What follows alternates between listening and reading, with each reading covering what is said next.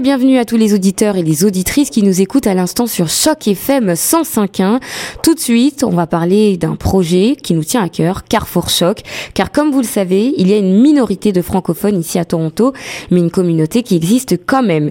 Aujourd'hui, nous avons donc décidé de vous présenter une série de portraits et nous avons le plaisir et l'honneur d'accueillir sur nos ondes de 105.1 Cédric Ngoné qui est installé à Toronto depuis février 2009 et il travaille dans le domaine du droit. Vous vous êtes installé ici, comme je le disais à nos auditeurs, en février 2009, donc s'installer dans un nouveau pays comme le Canada, c'est quand même une nouvelle aventure.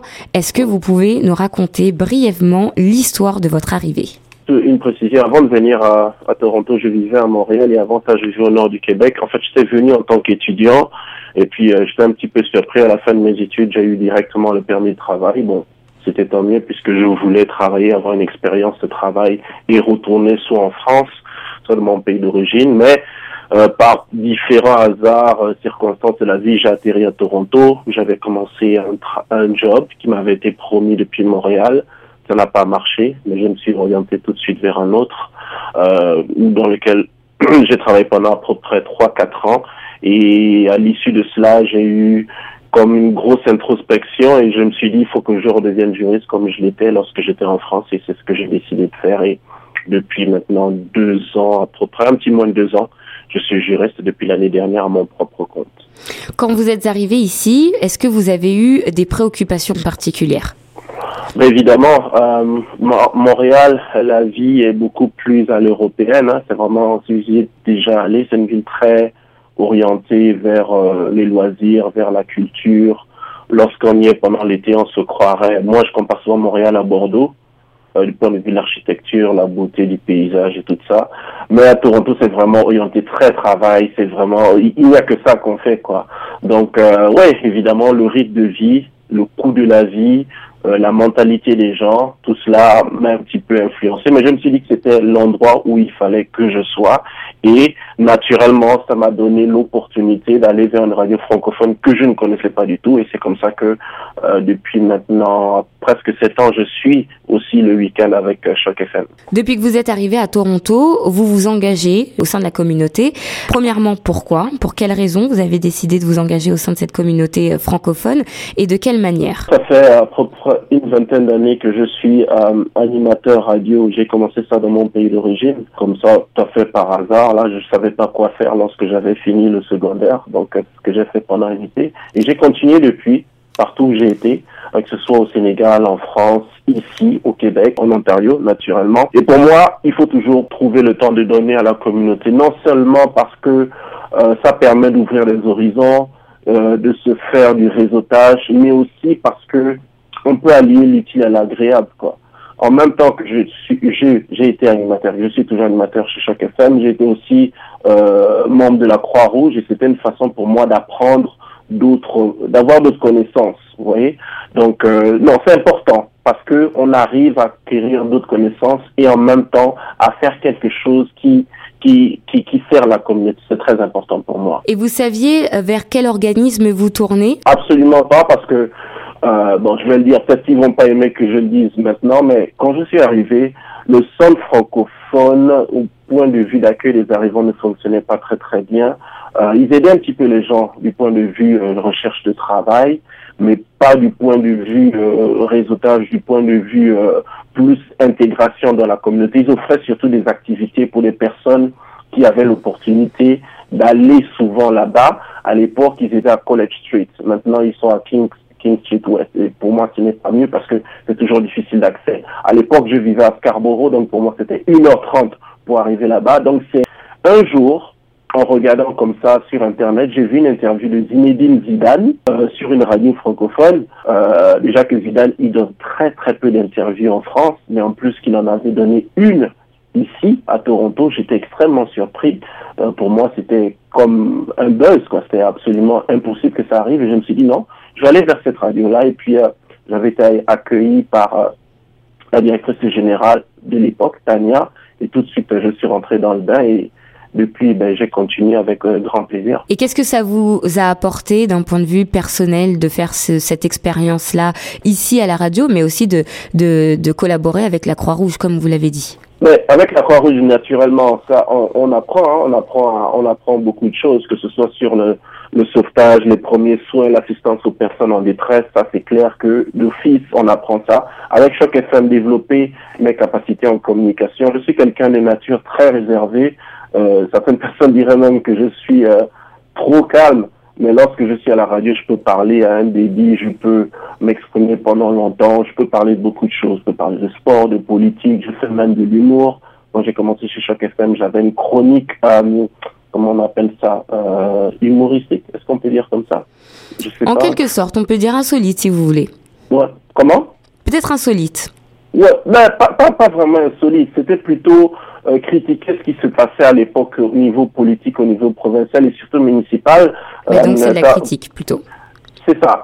Euh, au niveau, à l'époque, vous étiez sans doute pas là. Déjà à Toronto, on avait un maire à l'époque, personnel, qui s'appelait Rob Ford, qui faisait des choses incroyables à la tête de la ville de Toronto. C'était d'ailleurs un de mes voisins et jamais eu l'occasion de le rencontrer en personne, mais toutes toutes les semaines, euh, je savourais, euh, je savourais tous les faits divers avec lesquels il les nourrissait je mettais ça dans une chronique euh, disons, politique, humoristique, et je, prenais vraiment beaucoup de plaisir à faire cela. Toronto et vous, on va dire du coup que c'est un peu arrêtez-moi si je me trompe, une nouvelle histoire d'amour, en quelque sorte, puisque vous êtes là depuis 2009. Euh, selon vous, quelle est la plus belle chose que vous avez apportée de votre pays d'origine et du pays où vous avez grandi?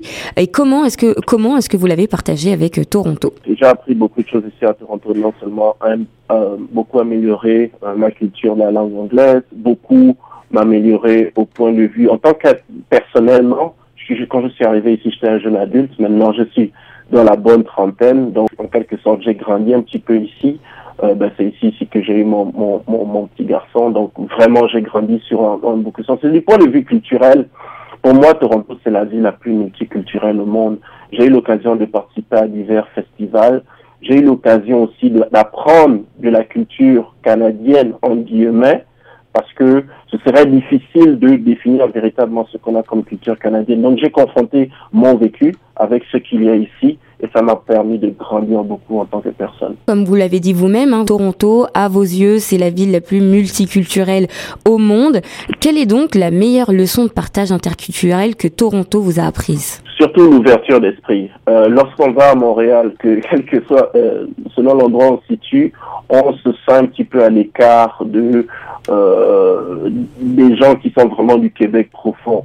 Alors que quand on vient ici à Toronto, on se sent tout de suite immergé dans la dans la dans la culture locale. J'ai vraiment ouais, c'est surtout ça que j'ai appris. Il faut être ouvert d'esprit et s'adapter à toutes les circonstances. Et quelles sont les personnes ou les organismes que vous avez euh, sollicités, desservant euh, les francophones, qui vous ont marqué et pour quelles raisons? Coopérative radiophonique de, de Toronto, c'est ceux qui ceux qui m'ont aidé. C'est d'ailleurs pour ça que je suis toujours là.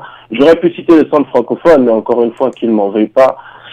Euh, avec Space maintenant, c'est beaucoup mieux, mais à l'époque, ils auraient pu. Il y a eu un moment où j'étais tellement découragé par la manière dont euh, les choses ne fonctionnaient pas que j'ai eu l'envie de retourner à Montréal.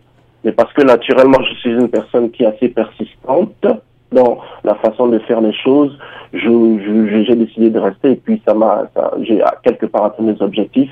J'aurais pu citer le centre francophone, mais non, pas vraiment. C'est surtout vraiment euh, la CRT et Choc FM.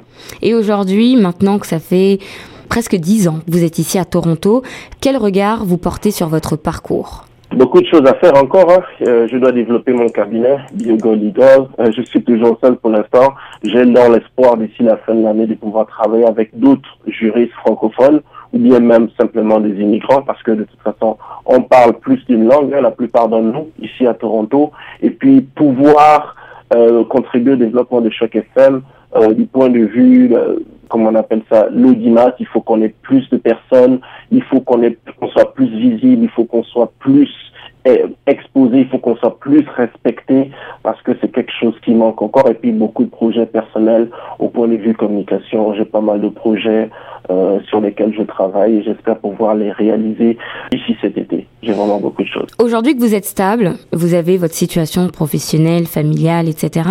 Est-ce que vous pensez qu'aujourd'hui, euh, vous avez encore des questions qui vous préoccupent euh, en matière d'intégration? Ah Oui, bien sûr. Écoutez, lorsque Je, je vais donner un exemple très simple. Lorsque j'ai fini, parce que pour pouvoir devenir juriste ici, j'ai dû repartir à l'école, apprendre le droit, ce qu'on appelle la common law, les droits, les, les règlements, les statuts ici. Et une fois que j'ai terminé, il a fallu que je trouve un stage parce que c'était obligatoire. Du simple fait que j'ai un profil de juriste francophone, je me suis adressé à des organismes francophones et aucun ne m'a répondu. Aucun. Ce sont des organismes anglophones qui m'ont donné la chance de pouvoir travailler avec eux. Et maintenant, depuis récemment, je suis membre du conseil d'administration d'une clinique d'aide juridique qui j'aurais peut-être demandé, comme je l'ai fait dans le passé, à des organismes francophones, peut-être que j'aurais pas eu cette opportunité-là. C'est que pour moi, la leçon, et je ne pense pas me tromper là-dessus, nous les francophones, quels que soient les horizons desquels on vient, on doit être plus solidaires, on doit être plus coopératif dans la façon dont on fonctionne. Il faut donner la chance à ceux qui sont ambitieux, à ceux qui ont des idées, à ceux qui ont la volonté de travailler dans la communauté, de faire valoir leurs connaissances et leur vision. En résumé, ça représente quoi la francophonie? La francophonie ici, c'est, j'aime pas dire une minorité, je vais dire un ensemble de cultures qui fusionnent et qui font que Toronto est l'une des villes les plus agréables à vivre au monde. Lorsqu'on va à New York, lorsqu'on parle français, les gens vous prennent comme quelqu'un de raffiné. Il faudrait qu'on ajoute cette dose-là ici à Toronto. Il ne faut pas simplement qu'on pense que les francophones, c'est une minorité qui est là. Il faut qu'on pense que les francophones, ce sont des gens qui sont brillants et qui ont quelque chose à apporter. Je suppose que vous avez eu le temps de connaître un petit peu le registre musique franco-canadien. Donc vous pouvez peut-être me donner un titre et un artiste que vous préférez euh, dans ce registre-là et me dire que représente cette chanson pour vous. J'avais beaucoup une grosse préférence pour les chansons de Les Trois Accords, c'est un groupe québécois, j'aimais beaucoup. La plupart de leurs chansons, je ne saurais pas en citer une là en particulier. Après, il y a une chanson qui s'appelle Hawaïenne. Le beat, il est vraiment, vraiment, vraiment, j'adore ça j'aime beaucoup ça, surtout en fin de semaine au point du feu, c'est ça me donne beaucoup d'énergie. Quoi. Merci euh, Cédric pour votre participation.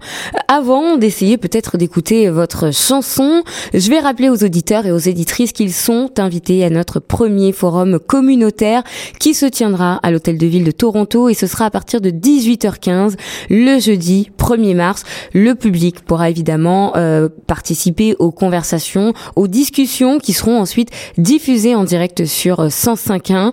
Euh, faites vite par contre hein, pour vous inscrire parce que vous devez nous écrire à administration@chocfm.ca et pour plus d'informations, n'hésitez pas à aller sur le site de grandtoronto.ca et je rappelle que toute inscription euh, préalable est obligatoire pour assister à l'événement.